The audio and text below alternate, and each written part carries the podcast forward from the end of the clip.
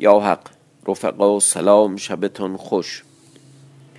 خاطرتان باشد. تا اینجا خواندیم قصه سمک ایار را که سیاه مردم خار از خواب بیدار شد در اون قاری که بود. دید ای دل غافل بستش بگریخته.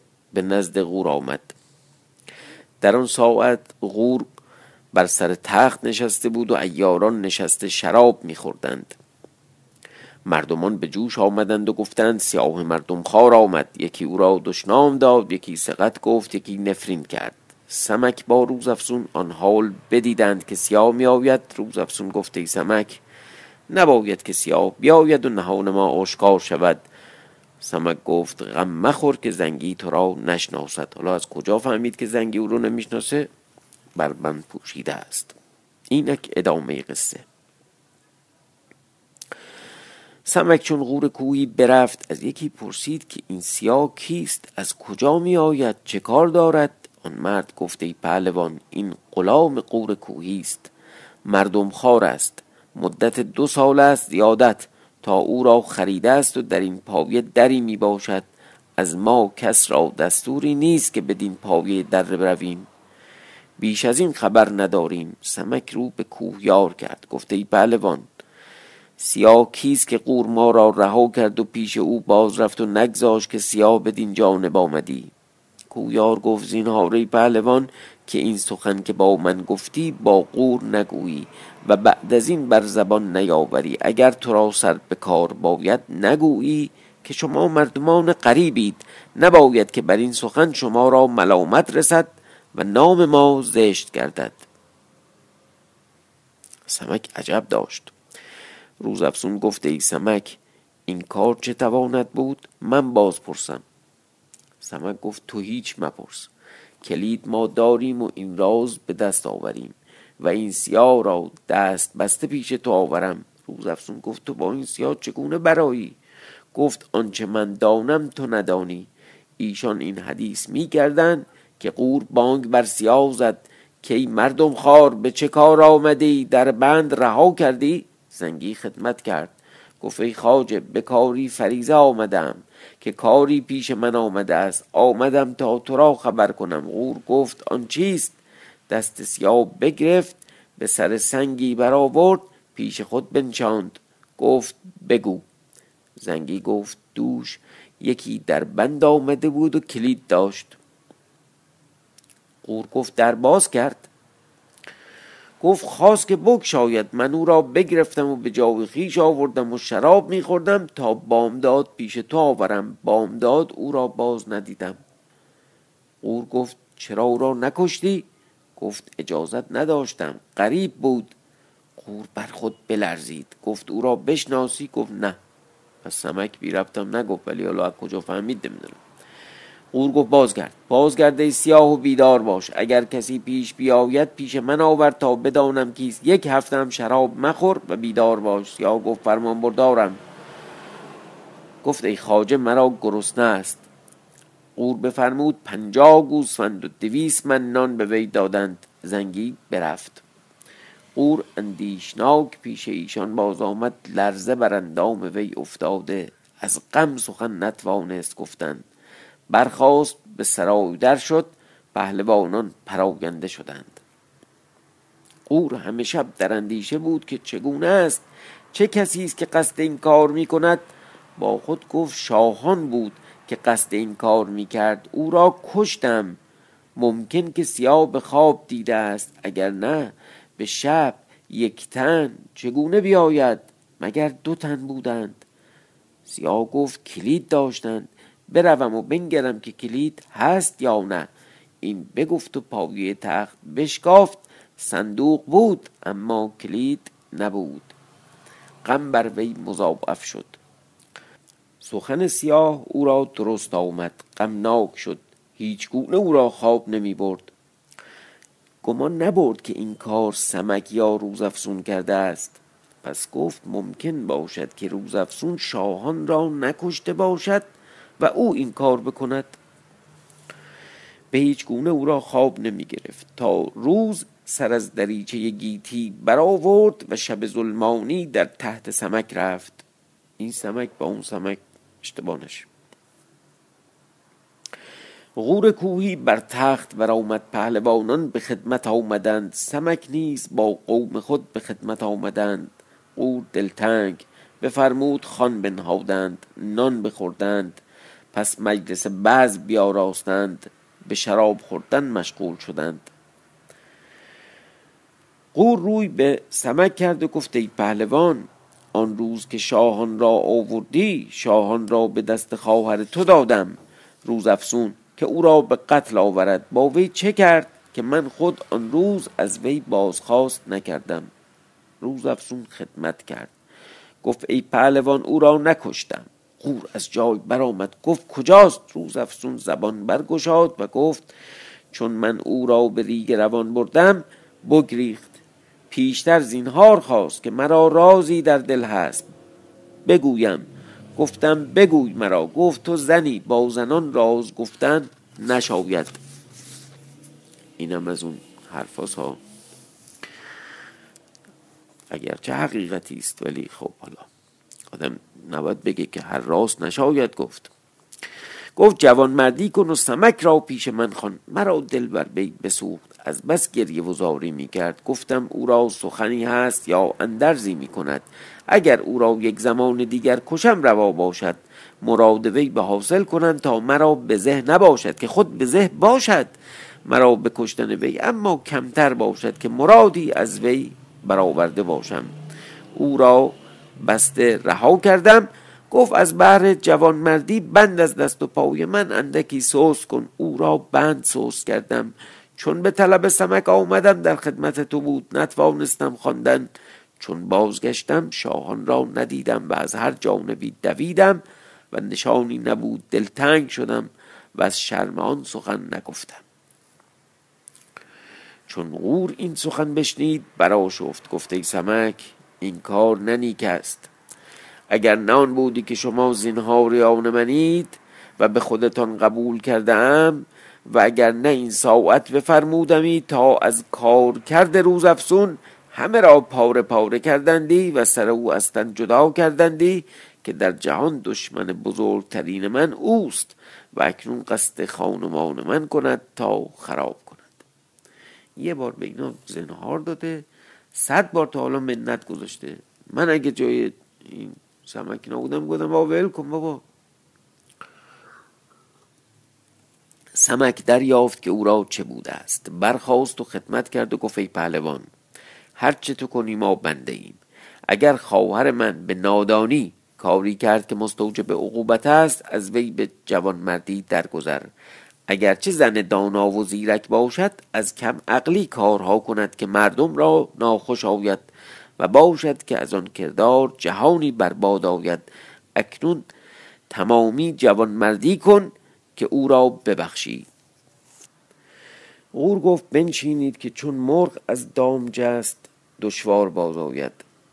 سمک گفت تو هنوز به قور کار من نرسیده ای اسمی یارو قور اینم داره میگه به جرفا به قور کار من نرسیده ای سمک گفت تو هنوز به قور کار من نرسیده ای به یزدان دادار کردگار که اگر جایگاه او بر اوج فلک باشد من او را پیش تو آورم و قول مرا باور دار. غور گفت این دعوی که می‌کنی کاری عظیم است. ندانم که چگونه بر دست توانی آوردن. سمک گفت مردان دعوی نکنند. اما در این ساعت وقت دعوی کردن است و به جای آورم. باید کسی مقام او در لشکرگاه بنماید که من غریبم. اگر جایگاه او بدانم نگذارم که روزگار برود. قور گفت بنشین و شراب بخور که فردا بگویم. سمک قده شراب در دست گرفت دست کوهیار گرفت به گوشه یا برد گفت ای پهلوان از بهر یزدان بگو که مقام شاهان کجاست. کوهیار گفت ای برادر تو را با این کار چه کار؟ آن خود رفت کار بازی نیست که جایگاهی است که آسان نتوان رفت. سمک گفته برادر تو بگو که کجاست من بروم؟ یا سر بنهم یا این کار تمام کنم و شاهان را بیاورم تا خجل نباشم. آخر شنیدی که چند سخن به ما گفت و همه برحق گفت. هر که را سخن درد نکند مرد نیست. به خدا این جمله رو باید با آب طلا نوشت داد به اون مؤسسه رسام عربزاده رو قالی ابریشمین ببافند.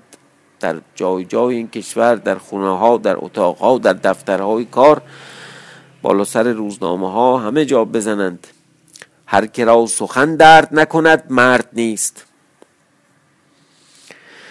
از بسیاری که شفاعت کرد کویار گفت جایگاه او در شهدره است از پس آن قلعه که تو بکشادی چون بگذری از آن مقام که لشکر قاتوش فرود آمدند از دست راست دره پیدا گردد. آن دره سرخ است و از دست چپ کوشکی از سنگ ساختند عظیم. سمک بخندید گفت پنداشتم که جایگاه او از جهان بیرون است. از آن قلعه دشوارتر نیست که گشودم. اکنون زنهار تا این سخن پیش غور کوهی نگویی. پس به شراب خوردن مشغول شدند و نشاط می‌کردند تا شب تیره روی در جهان آورد. سمک باز جای خیش آمد با روزافزون گفت من به طلب شاهان می‌روم که دعوی که کردم به جای آورم. و آن در بگشایم و رازها معلوم کنم و اگر غور طلبکار من باشد بگو که اکنون به خدمت درآید. مگو به چه کار رفته است؟ روزافزون گفت فرمان تو راست. سمک آنچه بایست ساز کار برگرفت و دارویی بساخت و در روی خیش مالید و سیاه چرده شد. خودش شبیه کویا در آورد روی برا نهاد از در بیرون رفت تا پیش لشکرگاه پهلوانان رسید او را بگرفتند. گفتند تو کیستی؟ سمک شنیده بود که ارمنشاه را جاسوسی هست نام او لمک. گفت منم لمک جاسوس. خدمتکار ارمنشاه چون به مرغزار آمد مرا از پیش فرستاد تا احوال در غور بدانم که چگونه است. اکنون باز میگردم. و نام لمک شنوده بودند. او را پیش پهلوانان بردند. امیران چون او را بدیدند خدمت کردند. پرسیدند تو کیستی؟ از کجا میآیی؟ گفت منم لمک جاسوس. مرا ارمنشاه به دره غور فرستاد تا ببینم که چند لشکرند و ذخیره چند است.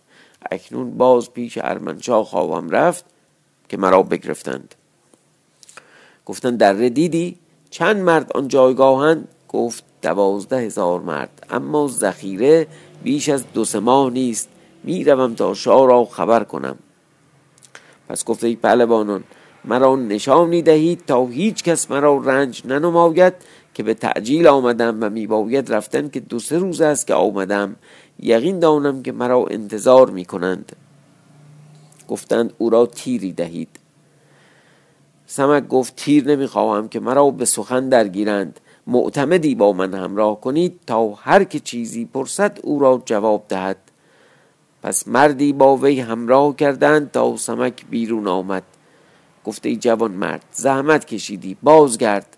سمک راه در سرخ در پیش گرفت. من نفهمیدم و بر یار تو که یارو می‌خواستی مرخص کنی؟ چی شد؟ چیکار کردی؟ البته این سمک عقلش زیاده زبله. حتما بهتر از ما می‌دونه چیکار باید بکنه. چون برسید لشکر شاهان او را بگرفتند. گفتند تو کیستی؟ گفت منم جاسوس. از در غور کوهی میآیم و مجدگانی آوردم که او را در لشکرگاه ندیدم مگر این جایگاه است. گفتند اینجا نیست و چنان بود که چون از ریگ روان از پیش روزافزون بگریخت به در خیش آمد و لشکر وی جمله بازگشتند. گفتند شاهان را ببردند ما را با در غور چه کار؟ چون شاهان از آن جانب باز آمد خرم شدند و به جای خیش باز آمدند که سمک بدان در را آمد و او را پیش شاهان بردند. اولش دروغ گفتند ولی بالاخره بعد بردند. سمک کوشکی دید از سنگ محکمتر و خدمتکاران به در سرای ایستاده. گفت شاهان را خبر کنید که کسی آمده است و مجدگانی آورده. خبر کردند. گفت او را درآورید تا ببینم که کیست. سمک را پیش شاهان آوردند. چون سمک شاهان را بدید خدمت کرد و سنا گفت. یه ذرم قدیما حالت خنگی و اینا داشتن دیگه. این سمک اونو دزدید نشست رو سینش و اینا. چطور؟ حالا یه ذره سیاه شده دیگه. چطور اینو نشناخت؟ نمیده چون سمک شاهان را بدید خدمت کرد و سنا گفت. شاهان گفت ای آزاد مرد چه خبر آورده ای؟ گفت من از دره غور کوهی آمدم و آنجا بودم. در آن وقت که تو را سمک پیش غور آورده بود و به روز افسون سپرد تا تو را هلاک کند. یزدان تو را خلاص داد. روز افسون هیچ نگفت تا برفتی و گفت ای پهلوان از دست من بجست. غور چندان خاوری کرد بر سمک و روز افسون که نتوان گفت و سمک بر خود گرفت که تو را پیش غور برد. من ایستاده بودم که می‌گفتند که سمک با کوهیار با چند تن دیگر خواهند آمدند که تو را ببرند. گفتم دریغ باشد که چنان مردی بر دست چنین مردی بر باد آید و روی برا نهادم تا تو را آگاه کنم. باید که حزم در پیش داری لشکر را بفرمای تا راه ها نگاه میدارند. شاهان قرم شد و گفت شاد باش ای مرد افلا که تو مردی خیش کردی. او را پیش خود خواند و چیزی بخواست تا بخوردند و شراب خوردند. پس گفت ای پهلوان چه جای شراب خوردن است؟ من از غم که خوردم هیچ فرو نمی رود. شاهان گفت شراب خورد تا رنج تو ببرد و هر که خواهی می باش. سمک خدمت کرد و شراب خورد. شاهان دویست مرد بخواند که راهها نگاه دارند. اتفاق چون شب درآمد سمک بیهوشانه در شراب افکند و خود بخفت. کلا هم اینا یه دونه هیله بیشتر بلد نیستن. هم هر جا کار می‌خوام می‌کنن یه بیهوشانه. خب این احمقا نمی‌تونن با این یه راهی یه چیزی پیدا بکنن یه فکری یه هیله اتفاق چون شب درآمد سمک بیهوشانه در شراب افکند و خود بخفت. ایشان یک به یک می خفتیدند بیهوش می بودند سمک برخواست اندیشه کرد تا او را حیلتی یاد آمد که شاهان را چون ببرد. به مطبخ آمد دو صندوق برگرفت. شاهان را در یکی خوابانید کلاه او برگرفت. قدری زر در آستین نهاد و آن صندوق دیگر از زر و جواهر پر کرد. بیرون آمد. در باز کرد هر که را دید زر می‌داد. گفت شاهان مرا خلعت فرمود که این ساعت بازگردم.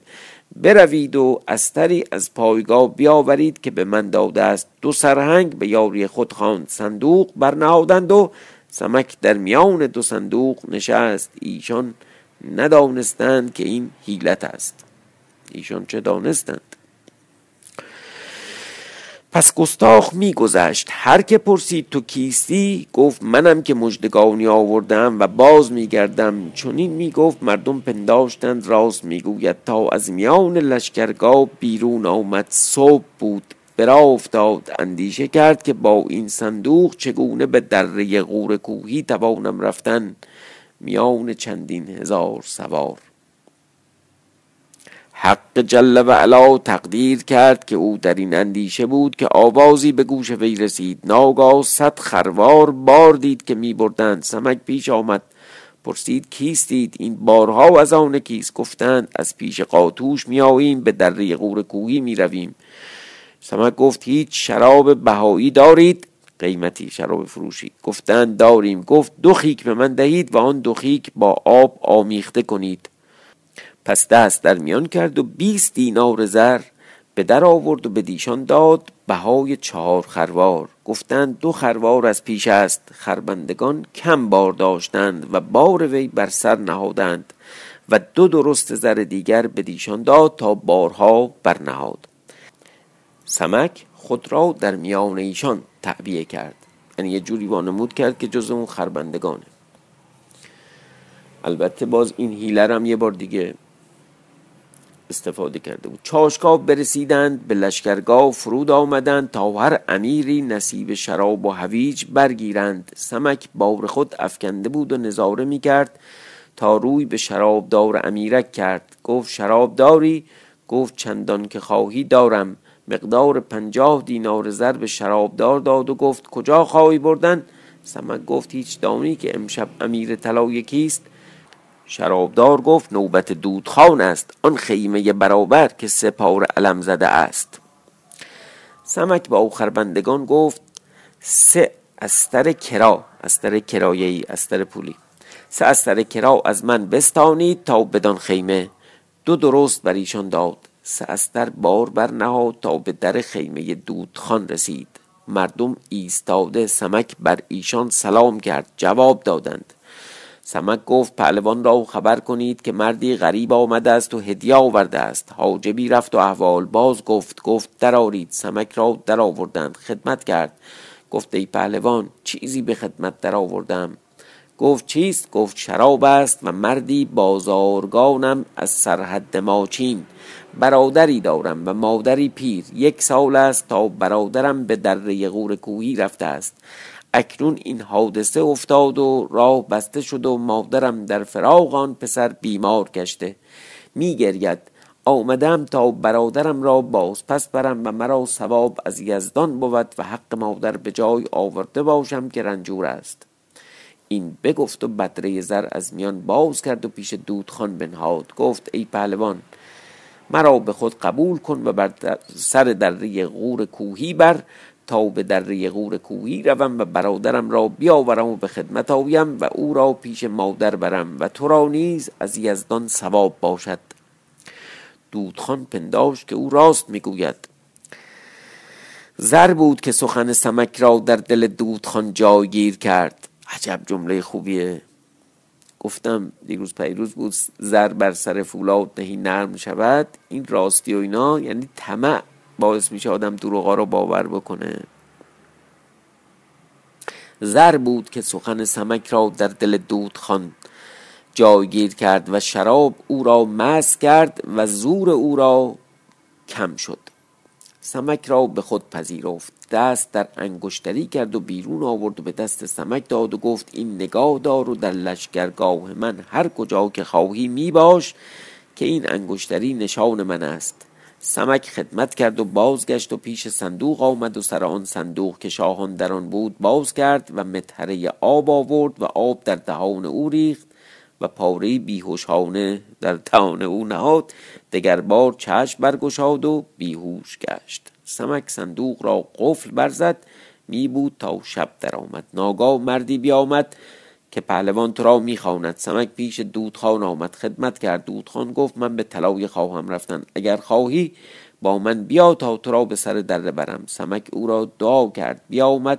هر دو صندوق بر سر استر نهاد. در میان هر دو صندوق نشست. با دودخان و لشکر همراه شد تا به نزدیک دره غور کوی آمدند.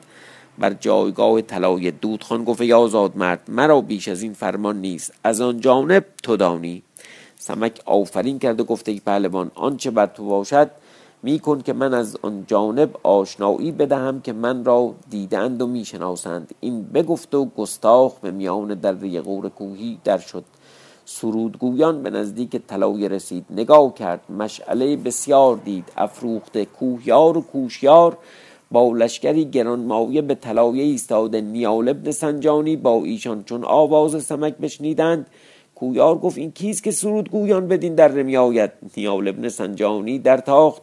کمان از بازو به در آورد چوبه تیر در کمان نهاد تا او را بزند. سمک گفته ای حرام زاده مزن که آشناست.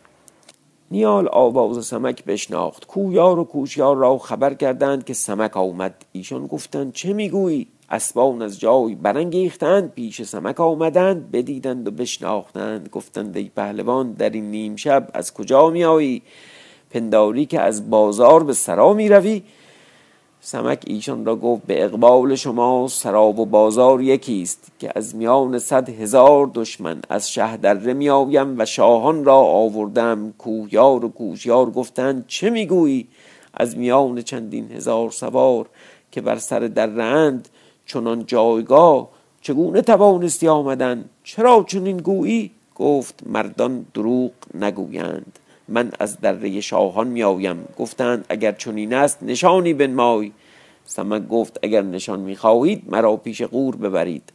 تا نشان شهر دره بنمایم. پس هر چهار روی به راه نهادند. لشکر را گفتند بیدار باشید. پس پیش قور کوی آمدند. غور کوهی هنوز شراب می‌خورد.